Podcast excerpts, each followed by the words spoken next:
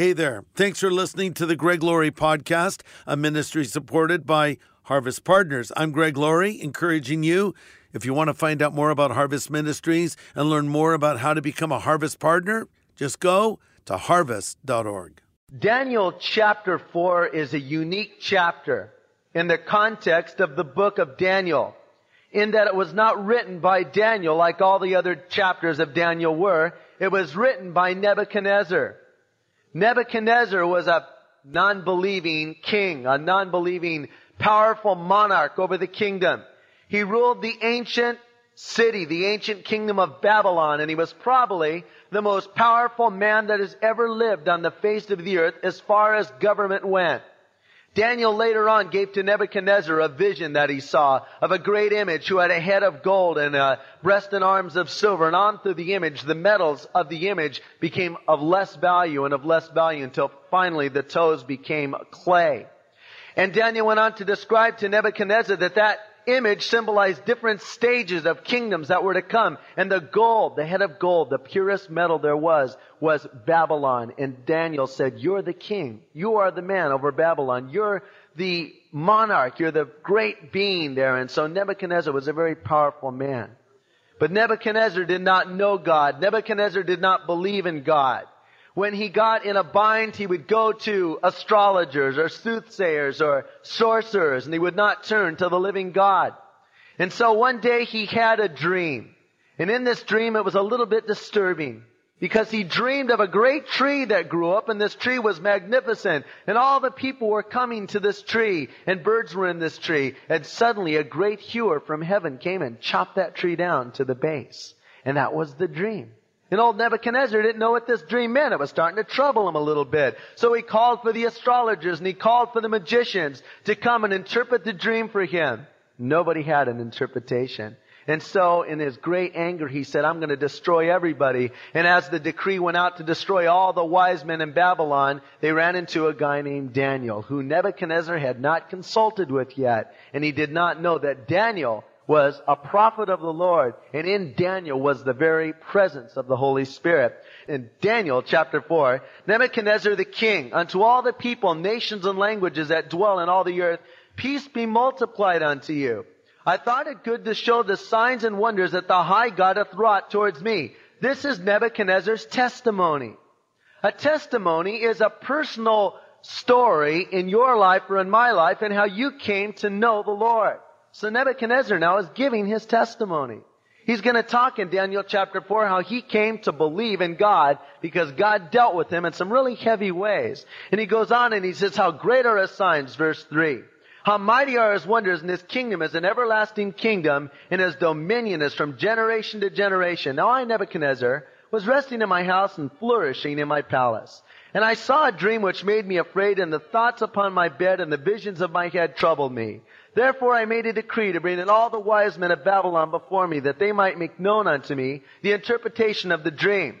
Then came in the magicians, the astrologers, the Chaldeans, the soothsayers, and I told the dream before them, and they did not make known unto me the interpretation thereof. But at the last came Daniel before me, whose name was Belshazzar, according to the name of my God, in whom is the spirit of the holy gods, and before him I told the dream, saying, and then Nebuchadnezzar, goes on to describe the dream that he had to Daniel.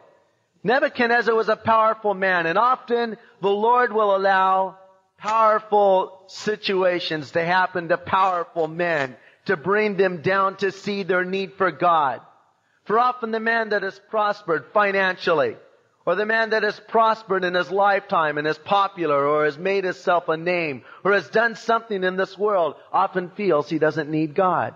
And so because God loves us so much, sometimes He'll intervene in our lives and He'll do things to us to get our attention. Now, God has given you a free will. He won't force you to believe in Him.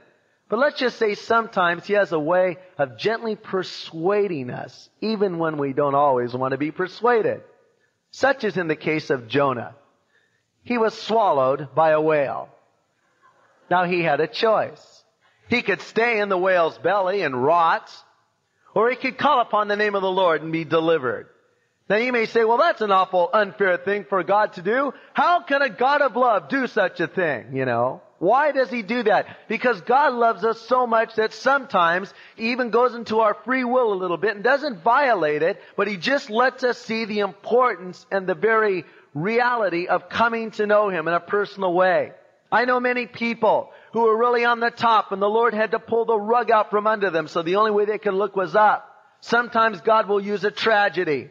Sometimes God will use a horrible incident. Sometimes it might mean the death of a loved one. Sometimes it might be an accident.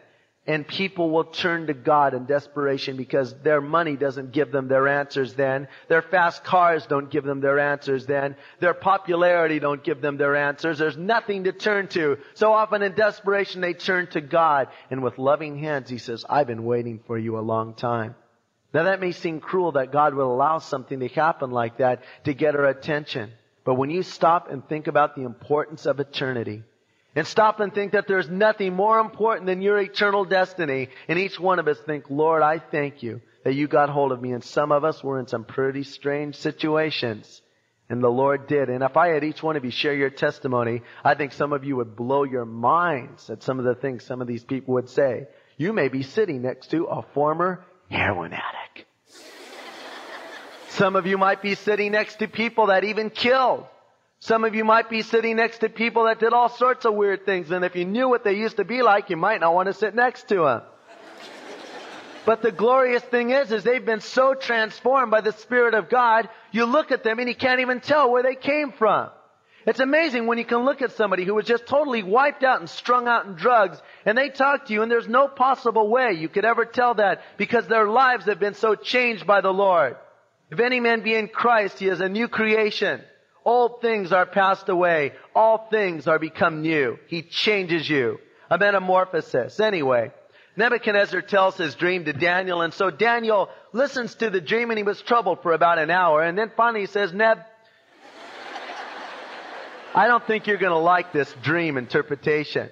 Nebuchadnezzar said, why? Daniel, he says, because your enemies are going to be a little more excited about this than you are. And he went on to say, this is the interpretation, verse 24 of chapter 4. O king, and this is the decree of the Most High which has come upon my Lord the king. They shall drive thee from men, and your dwelling shall be with the beasts of the field, and they shall make thee to eat grass as oxen, and they shall wet you with the dew of heaven, and seven times shall pass over you, till you know that the Most High ruleth in the kingdom of men, and giveth it to whomsoever he will.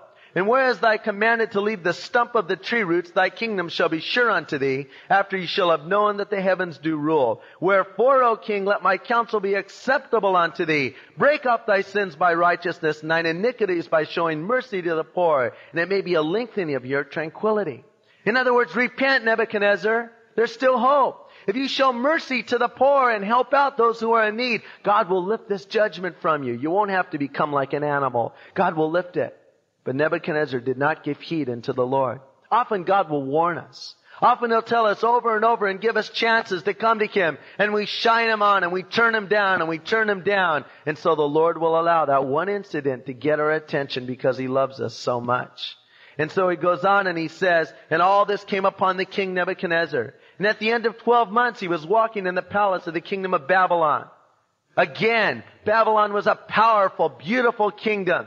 It was something that any man would look at with great awe. And Nebuchadnezzar was the monarch king over this kingdom. He was the most powerful man in the world. So here walked the most powerful man in the world in his beautiful kingdom that he'd made for himself. And he said, is not this the great Babylon that I have built for the house of the kingdom by the might of my power and the honor of my majesty? Having a bit of an ego problem here. A little bit of eye trouble, you might even say. Me, myself, and I.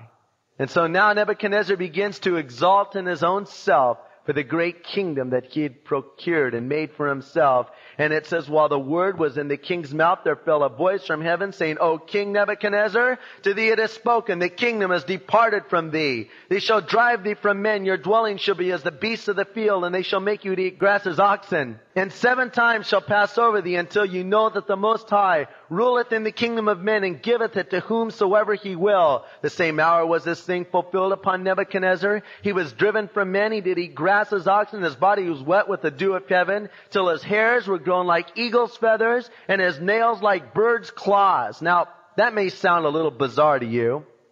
But I believe it. I think this really happened to Nebuchadnezzar. I think God actually allowed this physical thing to happen to him where he actually returned to an animal state. And at the end of the days, Nebuchadnezzar lifted up his eyes into heaven and says, my understanding returned. After this heavy dealing from the Lord, Nebuchadnezzar came to his senses and began to turn to the Lord. Now this is something I don't normally do because I don't like to dig up the past, but sometimes I think it's good to do for the point of just sharing what Christ can do in a life. And I want to just take a few minutes to go a little bit into my life before I knew the Lord and share a bit of my own personal testimony and how I came to know Jesus Christ. Right now I'm 24 years old and I accepted the Lord when I was 17 years old. I was going to Harbor High School. I was born in Long Beach in 1952 and my mom was married and divorced seven times. And so I had a really lousy childhood. I never had a father that I could find security in. I never had the family image, you know, Ozzy and Harriet type of a thing. Milk and cookies after school. I never had that. I was brought up in an environment where I very quickly, I believe, matured a little quicker than most children my age because when most kids were out playing baseball with their buddies and stuff, I was getting an insight into the very adult world that I was soon to join. And a lot of times I didn't have younger friends. I was around adults more than young kids and I watched them swap wives and drink their way around and try to have fun and wake up the next morning and, and I just looked at their lives and saw the emptiness in it really quickly. And I knew that I wanted something more, but I didn't know what I really wanted. So as a young boy and I got into school, I went into military school because my mom didn't have time to watch me. She had to work and believe it or not, I was a straight A student on the honor roll, good kid, private Laurie, you know. And as I was in military school, it got to a point where I was going to get out, and so I transferred out into a public school, and I was so used to the discipline. And eh, back in military school, you say yes, sir, to your teachers, and the teachers wear uniforms, and you wear uniforms, and it's just like the army, except you're a bunch of little kids. You know, it's really kind of a strange place. And so I got out of military school into a public school, and there was absolutely no discipline any longer. I could do whatever I want. So I totally reverted into my other nature, what I really wanted to be, and just basically was a rotten kid. In the sixth grade, I caused a lot of trouble. I caused so much trouble and made so many enemies and I would write things on the blackboard when the teacher was gone and yell things at him in the middle of class and make up jokes and draw weird pictures of the teacher in various environments doing strange things. and so they would call me into the office and tell me they were going to expel me my mom called him and said she would sue the school system if they expelled me, so they decided to leave me in school. And my teacher hated me so much that once when I was outside and the rest of the class was there, she said, you know what I'd like to do to Greg Laurie? I would like to bury him up to his neck in the sand and let red ants eat his head. I really, the teachers hated me. But I loved it, you know, because to have teachers down on you is just like kind of an ego thing. One day my teacher really got me though. I was in the sixth grade. I won't tell you what I used to call him, but I called him what I usually called him. And he picked me up by the seat of the pants and spanked me. And it hurt. And everyone saw me get spanked. Oh, it was horrible. I couldn't believe it. And so I was really mad after that and I really set out to cause trouble. I got in the seventh and the eighth grade. I, I went to, uh, Harborview uh, Elementary School. Then I transferred to Lincoln Junior High School. That's local around here. And I got in there and, you know, and I was starting to, to grow in that and all, and noticing girls more. And of course I noticed girls before that, but beginning to aggressively go out and dates and, you know, the Sadie Hawkins dance and all that kind of stuff. But I always had a problem with girls. I was scared of them. I would get these big infatuations. I'd see a girl and fall in love with her. You know, I was always into meeting the perfect girl, but I'd get around it and I would freeze up. I didn't know what to say. I could talk to anybody, you know, make them laugh, say lots of things, but I'd get around a girl I liked. My heart would start beating and I'd act like a total jerk, you know. So I got into high school and at that point I was starting to think about what direction I wanted to take in my life. I was thinking, you know, what do I want to be, really? And I looked around at the different types of people, and we had every kind of guy in our high school. We had bikers, we had athletes, we had surfers, and we had the people who were into their study and all that. And, and I started looking over at the athletes, and I don't know about your schools, but the school I went to, this was Corona Del Mar High School, CDMHS. We had different sections where the athletes would stand in one section and the surfers would stand in another. The athletes would stand in one section where their Letterman jacket, put one foot up on the planter, and their cheerleaders would stand around and drool, you know. and if a freshman went through senior square in my school, they'd can him head first in the trash can. And then they had the surfer section, and this was this long planter, all the surfers sat. You know, it's funny, to me, surfers all look the same. You know, they got the blonde hair, cut in the hang ten t-shirts and the sandals. They all just sit there going, Stoka Boca, man, you know. So all the surfers sat in one part, and then there were these weird people. They hung around the vending machines, you know. I don't know what they were. They, hey man, vending machines, you know. Strange. And then there were those who liked to hang around in the library and study at lunchtime. I never could understand that at all. And so I decided I wanted to go out for sports. Now, as you can see, I never was a great physically built person, but I was always good at, at track and running and things like that. And so I went out for football for a split end because I figured, you know, I don't have to sit around and get annihilated in the front line there. I can run out for passes and be a hero and all that.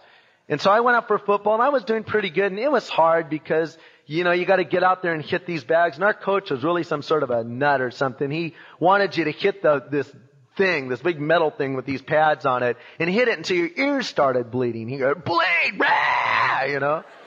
So we did it, you know. It was that big macho image, be an athlete. And I worked and got the butch haircut and went out and got all my football equipment and I was called into the office about a week before season started. Told I couldn't go out because my grades were too low. That really bummed me out because I'd worked for months, you know, in the training and after school and giving up my time and I thought, oh man, forget that. And so we'd go to dances at night and drink a six pack of Colt 45 and that kind of thing. And then a friend of mine told me about smoking marijuana. Now I'd seen the movies, you know, in school that they show you that were made in 1930. Where the guy smokes it and turns into a raving maniac and runs out and murders puppies and things like that. So, my friend told me, he said, man, smoking grass is really good. You're really going to like it. And I said, no, it's bad, you know. Uh, and I had all these ideas in my mind, and he said, no, let's go ahead and do it. And so we sat down in this room, and it was really dark, and it was just like I thought it would be. And I was expecting the, you know, the police to come bursting open with submachine guns, Eliot Ness, you know. Nothing happened. We got loaded, and I kind of liked it. So I thought, that's kind of fun. I think I'll get loaded and drink a little on the side. And again, it wasn't a big thing to me. It was still just a social thing. And we were just running around at night and just doing what all good, wholesome, all-American high school kids do, you know and just going through the normal antics and I could walk across the campus and everyone would come up to me and go, Hey Greg, hi Greg, how you doing? I knew everybody, I was popular, but I didn't have any friends. You know, I didn't have anybody that I really could sit down and open myself up to. I always joked a lot and I'd make fun of people and walk up and put them down and that was my big act in life. But I was really, you know, empty inside and I was trying to cover it over. And so I started getting into smoking grass a little bit more, and this was in the 60s, and it was when the so-called hippie movement started gaining popularity. You know, tune in, turn on, drop out, Timothy Leary and all his garbage that he gave out and that kind of a thing. And I started seeing him on the news and hearing about these rock concerts and people coming into this hippie thing where you, you know, you get natural with people and you love your brother and you love sisters and free love and loving at the park. And I thought, hey man, that is where it's at. They've got the answer. And so I was getting in trouble a lot at Corona Del Mar High School. I was called into the office just about every other day for something or another. So I decided to transfer to Newport Harbor High School. Because I'd heard that over at Harbor High you could get loaded in the front lawn and no one would even hassle you. So I transferred over and you know, it was mostly true. I started hanging around with a bunch of friends that were really into getting loaded and I started growing my hair long and doing the whole thing and really becoming a hippie, you know. I was so proud of myself. And it's a funny thing because someone that takes drugs, they often think they're a little bit better than you. especially someone that does it more than just a social thing. And I walked around and thought, you know, as Jimi Hendrix would have put it, I was experienced. You know, I'd come into a new dimension. It was like everyone else was lame, but I was really into what was happening and I was into a different realm of thinking and a different realm of awareness and I really had an answer and I was really proud of myself. Then I started dropping LSD, taking acid.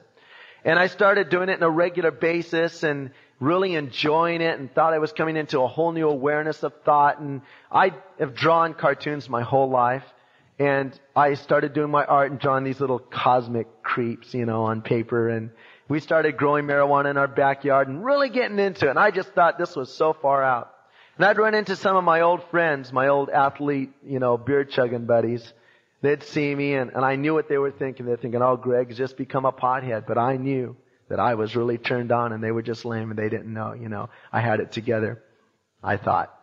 And so one day we went down to Laguna Beach. We were going to buy a kilo of grass. And we went down and got it and put it in the trunk of our car and we were driving back. It was a very rainy night. And driving near Laguna Beach along the cliffs, you know that, you know, if you go off a cliff, you're in trouble.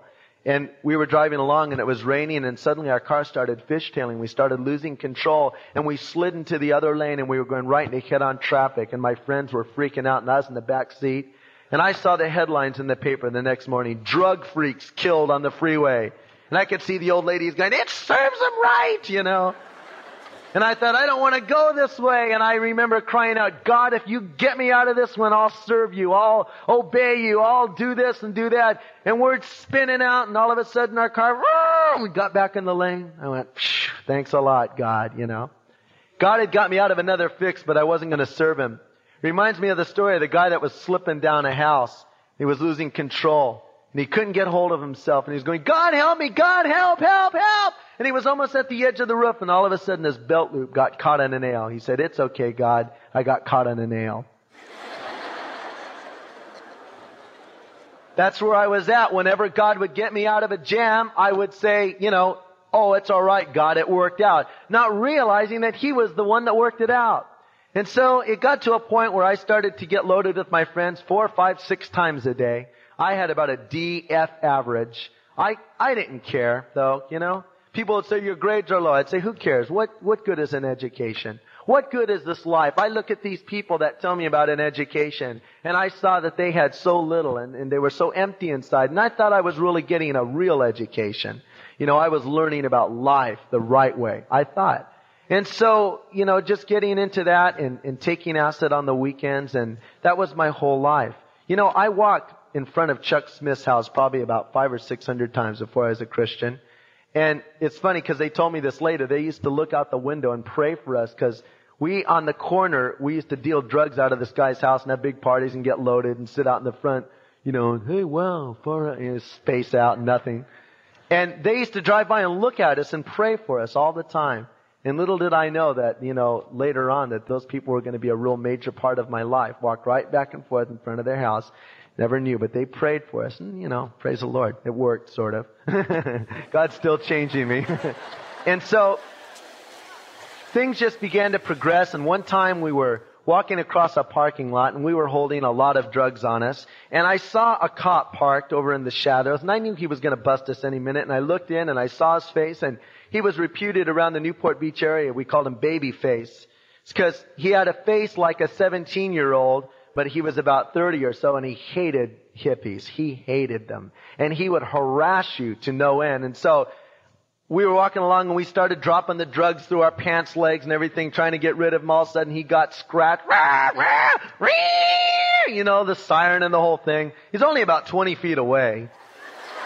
Pulls around, takes us out of the car. All right, you hippie freaks. Goes down, starts frisking us. He didn't find anything. And I remember saying, Oh God, if you get me out of this one, Lord, you know. Well, he got me out of it and I was happy and shined it on again.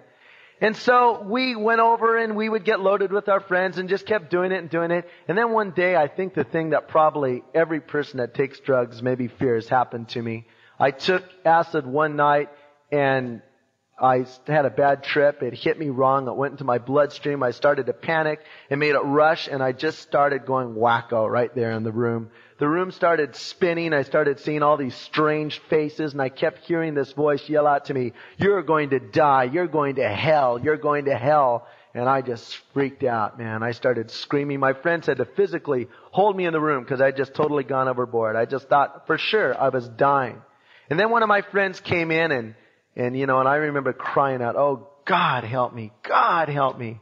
And it just got worse and worse and everything just got more wiped out and more, I couldn't see anything and everything was, oh, it's just a horrible experience. Just so much of Satan. You know, that's why so many people who are into drugs often go off into mystical type things because there's no doubt about it. It opens you up I did not believe in the spiritual realm, but as I took drugs, and I'm not attributing it to drugs, I'm just saying it opened me up and I got more into Satan himself and saw that there really was an evil force. But fortunately, by God's grace, he was able to get hold of me before I went too far. And so I came down that day off it and I said, I'm never taking LSD again in my life. That's it. That scared me, man. I'll just smoke weed and forget the acid. You know, and so I would take mescaline and cannabinol and reds and whites and but then my friends kept taking it and I really wanted to get, you know, turned on again to acid. So we had an English class and we were supposed to go watch uh, West Side Story and Romeo and Juliet for our class. And I loved Romeo and Juliet. That was one of my favorite movies because again, I always had the thing, meeting the perfect girl and falling in love. And so I loved that movie and I went and my friend said, hey, let's take LSD. Oh, hey, that'll really be good. So we took acid and sat in the movie. And I was sitting there watching the movie, or I could have been watching the wall for that fact, you know, just and this girl was sitting in front of us and she turned around for a minute and turned back and I just looked at the girl. You know, here I was stoned watching Romeo and Juliet and I see this girl and I start going, there she is. I've met her finally, you know. And I knew that this was the one.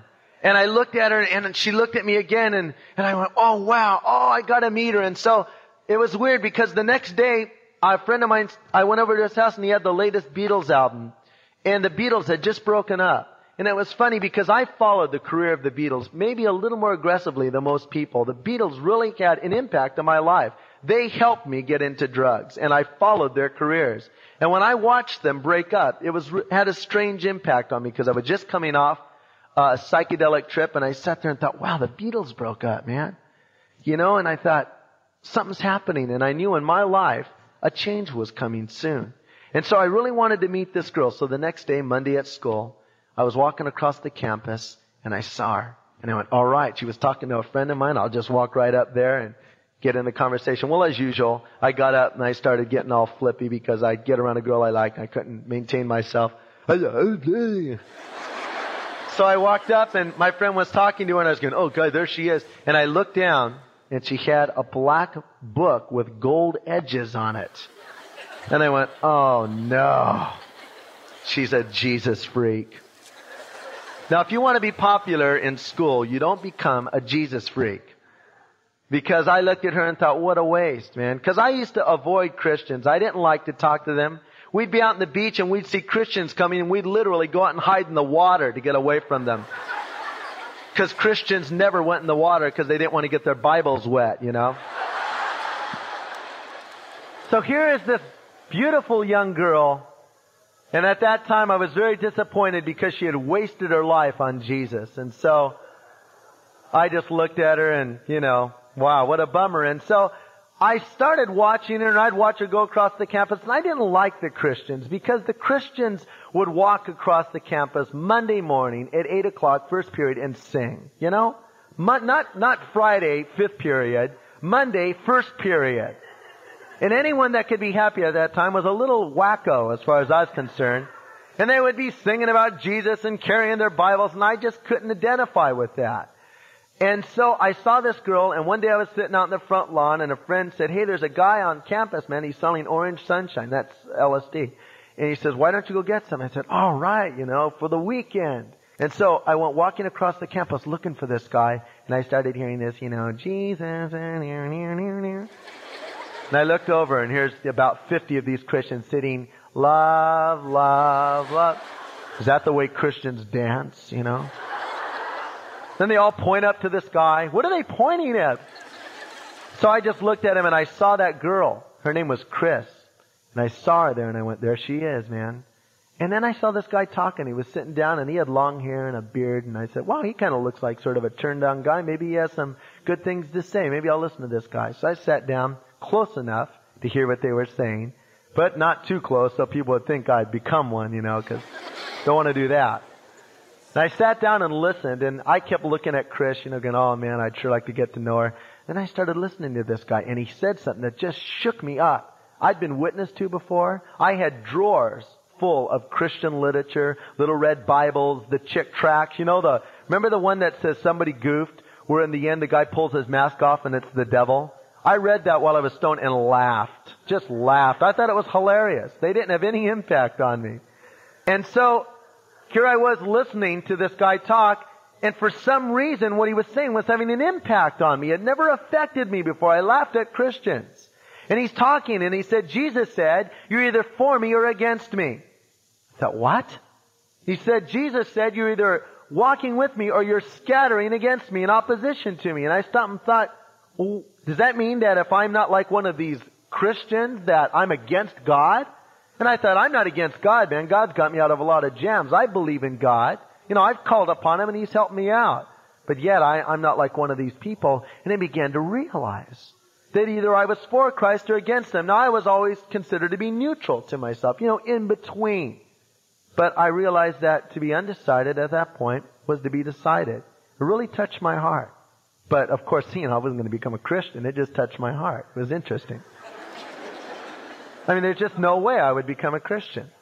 And so the guy said, now there's some of you that want to give your lives to Christ today. I want you to stand up right now, right in the front of a high school. I mean, there's hundreds of kids sitting around eating sandwiches and, you know, to stand up there and go, Jesus, I mean, that just is crazy. And he, people got up and started going up there and I looked out the ground and I started feeling this funny sensation inside.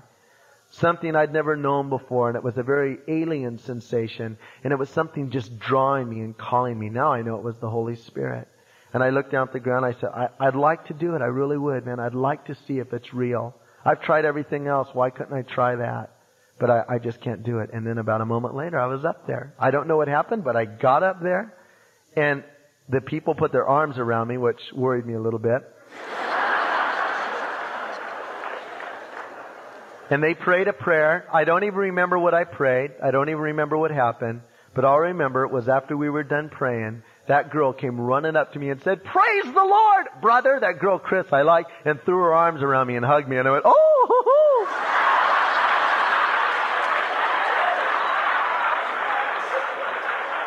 And I thought, hey, maybe this Christian stuff isn't too bad of an idea. Again, my motivation for going in and hearing the meeting that time was totally wrong. I wanted to meet a girl. But the Holy Spirit had different plans for me. You know, there may be a lot of reasons why you're even here tonight. I've heard people say, let's go to Calvary, man, the music's really fine, or this or that, and all sorts of weird reasons, but you know, whatever gets you here, once you hear, you begin to hear the word and praise the Lord because you may have one idea, but God has another. Anyway, so I prayed and I said, far out, I'm just gonna, you know, be a loaded Christian now. Smoke grass, take acid, and read the Bible. Sounds good. I was all set. So I went off and, um, that weekend, we went off into the mountains and a friend of mine said, Hey Greg, you want to drop acid? And I always took it. Whenever drugs were offered, I'd eat them, you know, right there in the spot. And I said, no, man, I don't want it. I don't know why. I just don't. I just feel like getting loaded on grass. And so I want to go off by myself. I'll see you guys later. And I walked off and I took up my pipe and started to fill it with some grass and I was going to smoke it. And that feeling came to me again. The one I got the day before. And the Spirit of the Lord spoke to me and said, you don't need that anymore. And I went, what? You don't need that anymore. And he spoke to me again. It wasn't like a preacher jumped out of the bushes with a black Bible. Thus saith the Lord God. I wouldn't have listened to him. But God spoke to me. The beautiful thing is God comes to each one of us on our own level. You know, you may listen to what I'm saying. You're going, well, he was a mixed up kid that was taking drugs. He needed religion. But I'm different. You're not different. You have an emptiness inside of you too. The only difference is I try to fill mine maybe a little differently than you try to fill yours. But you know the far out thing about the Lord, no matter what our age is, how old we are, how young we are, everything from an eight year old child to a 65 year old successful businessman to a person that used to be a Mr. Universe to a rock musician to a normal Joe Schmo guy, he comes to each one of us and says, hey, I love you in their own way and comes on their own level. Anyway, he started to speak to me and I realized that was God speaking once again. I said, all right, God, I'm going to give you a chance. Now, you gotta remember, to me, smoking grass was not just a pastime. It was my life. I had actually formed my life around it. It was everything to me. There was nothing more important to me than my drugs. I loved them. They were like the rich man had his money, I had my drugs, and that was my thing. And for me to give up drugs was a pretty big deal. And I said, all right, God, if you're real, if you really exist, and I've seen all these Christians with their happy faces, if you're real, change my life. I'm going to give you a chance. And I took it, ripped it up, threw it down, and said, all right. So I went back to school. And the Christians came up to me and just welcomed me into fellowship and, oh, God bless you, Brother Greg. You know, I didn't like being called Brother Greg, but I put up with it. Oh, praise the Lord, you know, oh, those words, I had a hard time. Praise the Lord, you know. And so they said, hey man, you know, you gotta really watch out. You're gonna get tempted by the devil. Tempted by the devil? You believe in a devil? Oh yeah, man, Satan's real. You gotta watch out for him. He's really subtle. He's gonna come to you and give you all the things that you want. Just resist it. And I thought, oh, come on, you know. And I went to my next class, and this girl that was in the class, a really attractive girl, who I had been wanting to meet for a year, but I was just totally afraid to talk to A Really good looking girl, non-Christian girl, came up to me and said, hey, what's your name? I said, Greg. She goes, hey, I've never met you before, you know, I kind of like you. And I, oh, wow. She goes, why don't you come up to the mountains with me for the weekend? And I went, it's it. It's the devil. And it was. It was. And I realized Satan was tempting me and I said no. And I was saying to myself, what are you doing? You know, I said, no, no, I, I, I believe in God now. And then she just, oh wow, you know, and got away from me. The same way I reacted to Christians a few days before. And so after class was over, I was thinking that over and I walked up and my old buddy came up and said, Greg, do you want to smoke a lid of Acapulco Gold right now? And I went, I'm getting tempted again. And that was really a temptation for me because I really wanted to do it. And I started to realize this whole thing and it was starting to make sense and I was seeing the whole spiritual realm. At that point I started to enjoy resisting temptation. I said, no, I don't want it, you know. Alright. I figured something's going on, man. You know, someone's trying to rip me off. There must be something to this. So I was starting to like it because things were happening. It wasn't something I had to make up. It was really existing. So I started reading the Bible and feeling, I don't like to compare God to drugs. And I don't like when people say Jesus is better than getting loaded. Because I don't think you can compare the creator of the universe to some stupid drug. But when I would read His Word and pray, I had such a presence of peace I'd never known before that I never got from anything. And I just said, wow, this is great. What a deal, you know? And I became very excited about it. Well, I got back to school and I had a hard time relating to the Christians because they were the Christians on this campus especially, they loved the Lord and they didn't care if anyone knew it. And they would walk down the middle of the campus, like I said, singing out loud at the top of their vocal cords, praise the Lord, you know, and, and I couldn't relate to that. And I said, well, I'm going to kind of be a loner Christian, you know. I'll, I'll believe in God, and, but I won't hang out with them. But then one day one of them said, come on to a Christian meeting. I said, all right. So they were at lunchtime. We went into a room. I sat down. Everyone was looking at me. Hey, isn't that guy used to get loaded? He's a Christian now? Wow, you know. I was just sitting there. And this guy came to preach, and now he was kind of a strange brother. He was very fervent, and he preached like an old-fashioned preacher. And Jesus said, you know, he's storming around the room, and I'd never seen anybody talk like this before, you know, throwing their arms around and, and God, you know, the fluctuations, and I didn't know why a person would want to speak so weird. You know, I still really don't know why people talk like that.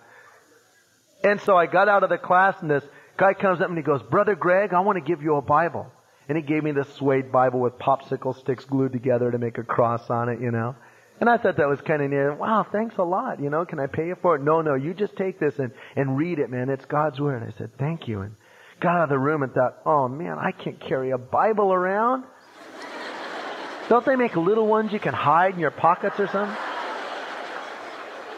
And so I had this jacket with big pockets on it, and I said, well, I'll just stuff the Bible down in the pocket, pull the flap over, and no one will know.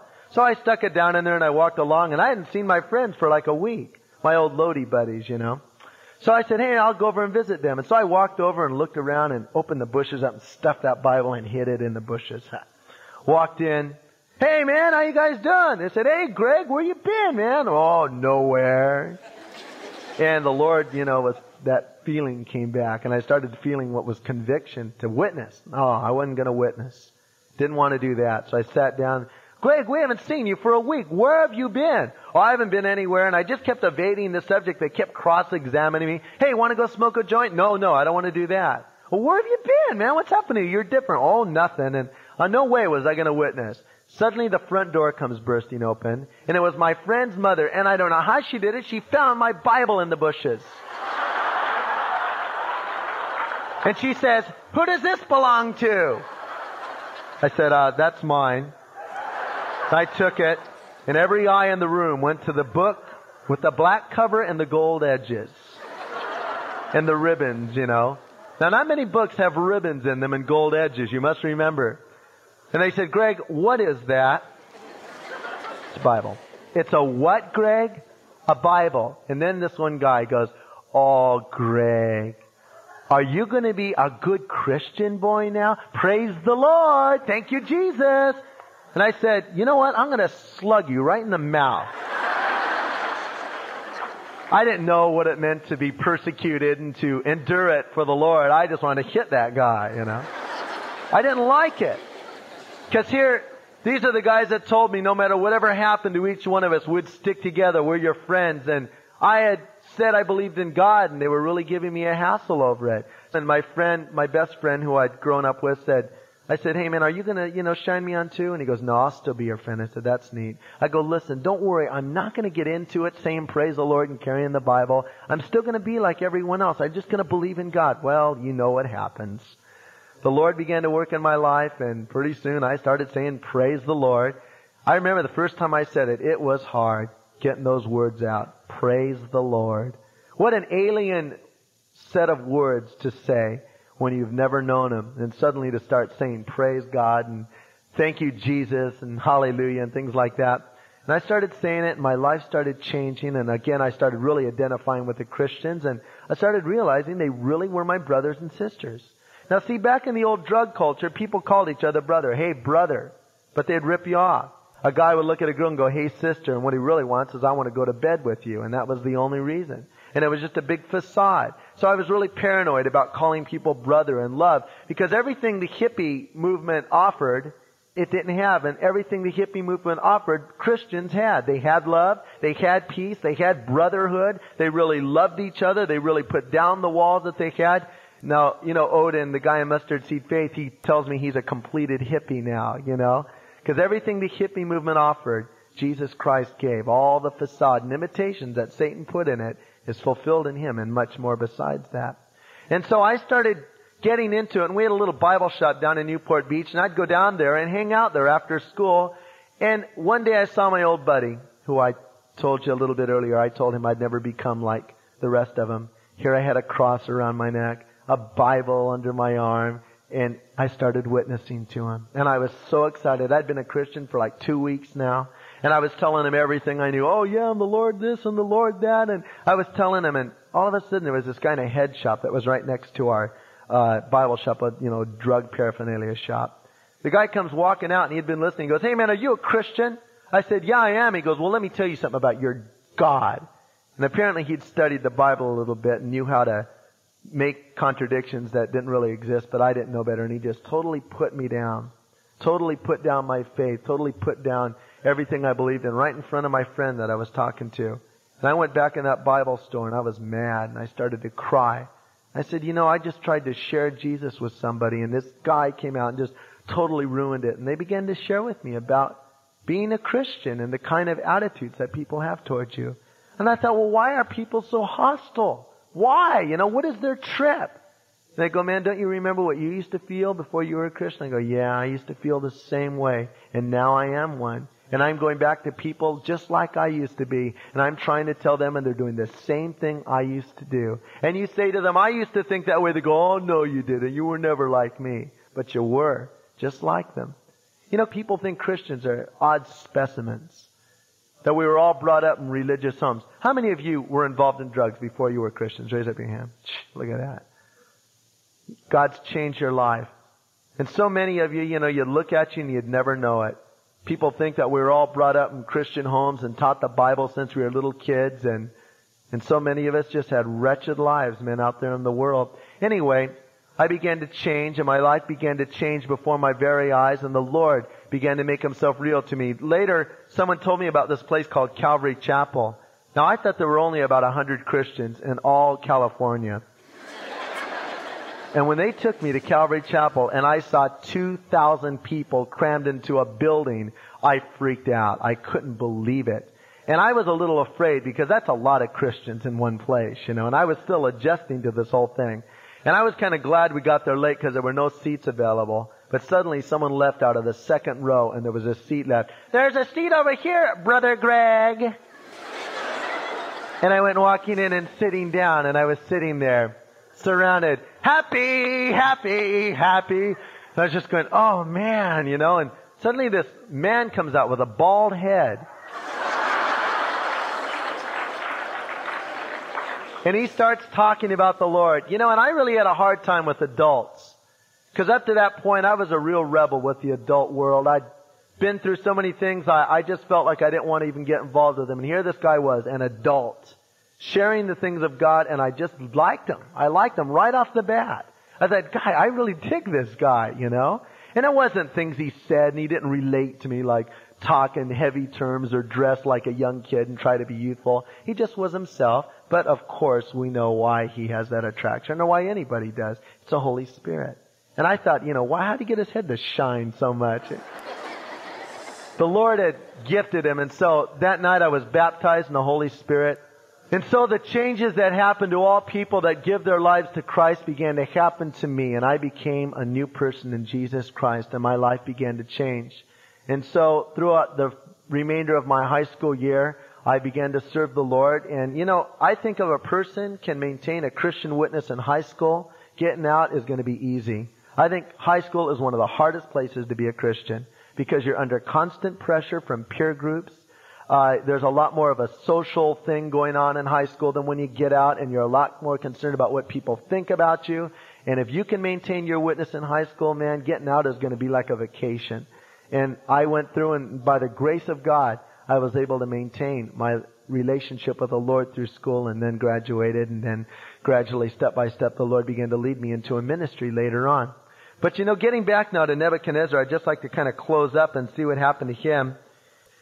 Last time we saw Nebuchadnezzar, he was out in the field with eagle feathers eating grass. I think he sure was getting humbled by the Lord.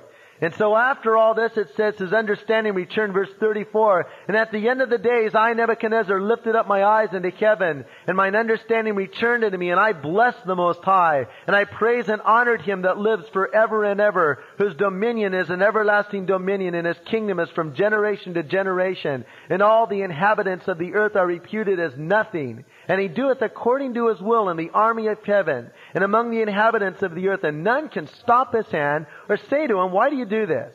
At the same time my reason returned unto me, and the glory of my kingdom, my honor and brightness returned. My counselors and my lords sought unto me, and I was established in my kingdom, and excellent majesty was added. Now I, Nebuchadnezzar, praise and extol and honor the kingdom heaven, all whose works are truth and his ways are judgment, and those that walk in pride he's able to humble.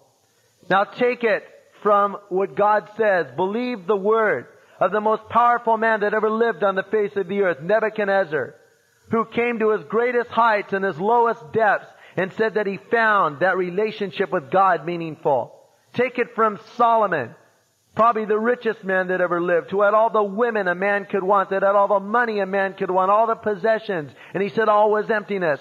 Take it from Howard Hughes one of the richest men that ever lived on the face of the earth, and said that money never gave him happiness. Take it from Freddie Prinze, a young man who was a success in this world's standards and shot himself and took his own life.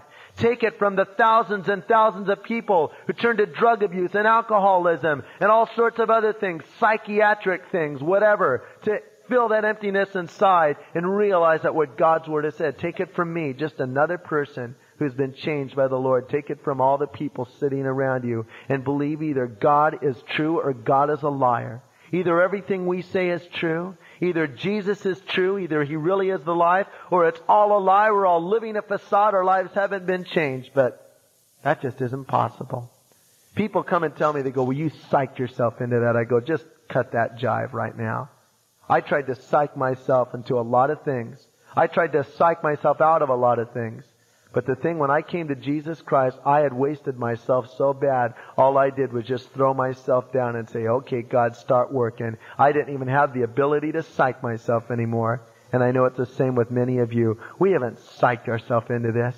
We haven't thought ourselves into an emotional high. Because Christianity isn't an emotional high. There are times where emotionally I feel absolutely nothing as a Christian. But that's not what Christianity is about. It's about reality. People accuse us of, of, escaping from reality when in essence we found reality. Because we've come to grips with eternity. We've come to grips with life and quit playing little games like little children trying to cover it over and pretend that emptiness isn't there. And we've approached it and embraced it and found the one that said, I am the way, the truth, and the life. And no man comes to the Father but by me. As the words that I heard that one day changed my life, maybe they'll change yours tonight. The words in which Jesus said, either you're for me or against me. Are you for Christ tonight? I don't mean do you just believe He exists and say your prayers once in a while. Are you born again? Is your name written in the book of life? Are you going to heaven? If your answer to those questions, to any of them, has been no, I doubt if you know Him. Or are you against Him? Are you violently opposed to Him? Do you want to reject Him? Do you want to turn your back on Him?